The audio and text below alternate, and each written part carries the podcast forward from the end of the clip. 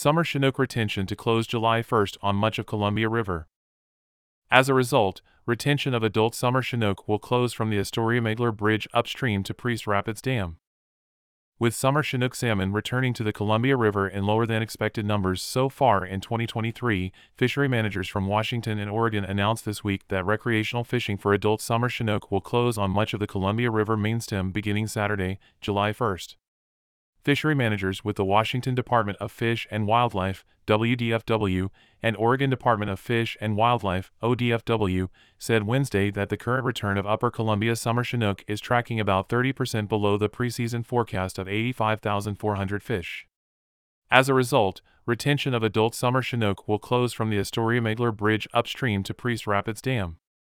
Fishing for sockeye and jack Chinook, defined as Chinook between 12 to 24 inches in length, remains open from the Highway 395 bridge in Pasco upstream to Priest Rapids Dam. Fishing also remains open for sockeye, hatchery jack Chinook, and hatchery steelhead from the Astoria Megler Bridge upstream to the Highway 395 bridge. We'll continue monitoring the return, but all current indications suggest this closure is necessary for us to meet our allocation and conservation objectives for summer Chinook on the Columbia River, said Quentin Doherty, Columbia River fishery biologist with WDFW. The mainstem Columbia River above Priest Rapids Dam will still open July 1st for adult summer Chinook retention. The U.S.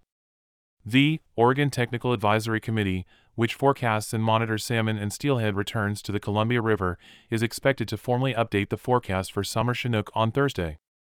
As always, anglers should be sure to check the Washington Sport Fishing Rules pamphlet to see permanent regulations for the section of river where they hope to fish, as well as WDFW's Emergency Rules webpage for updates to this fishery and other fisheries statewide. The Washington Department of Fish and Wildlife works to preserve, protect, and perpetuate fish, wildlife and ecosystems while providing sustainable fish, wildlife, and recreational and commercial opportunities.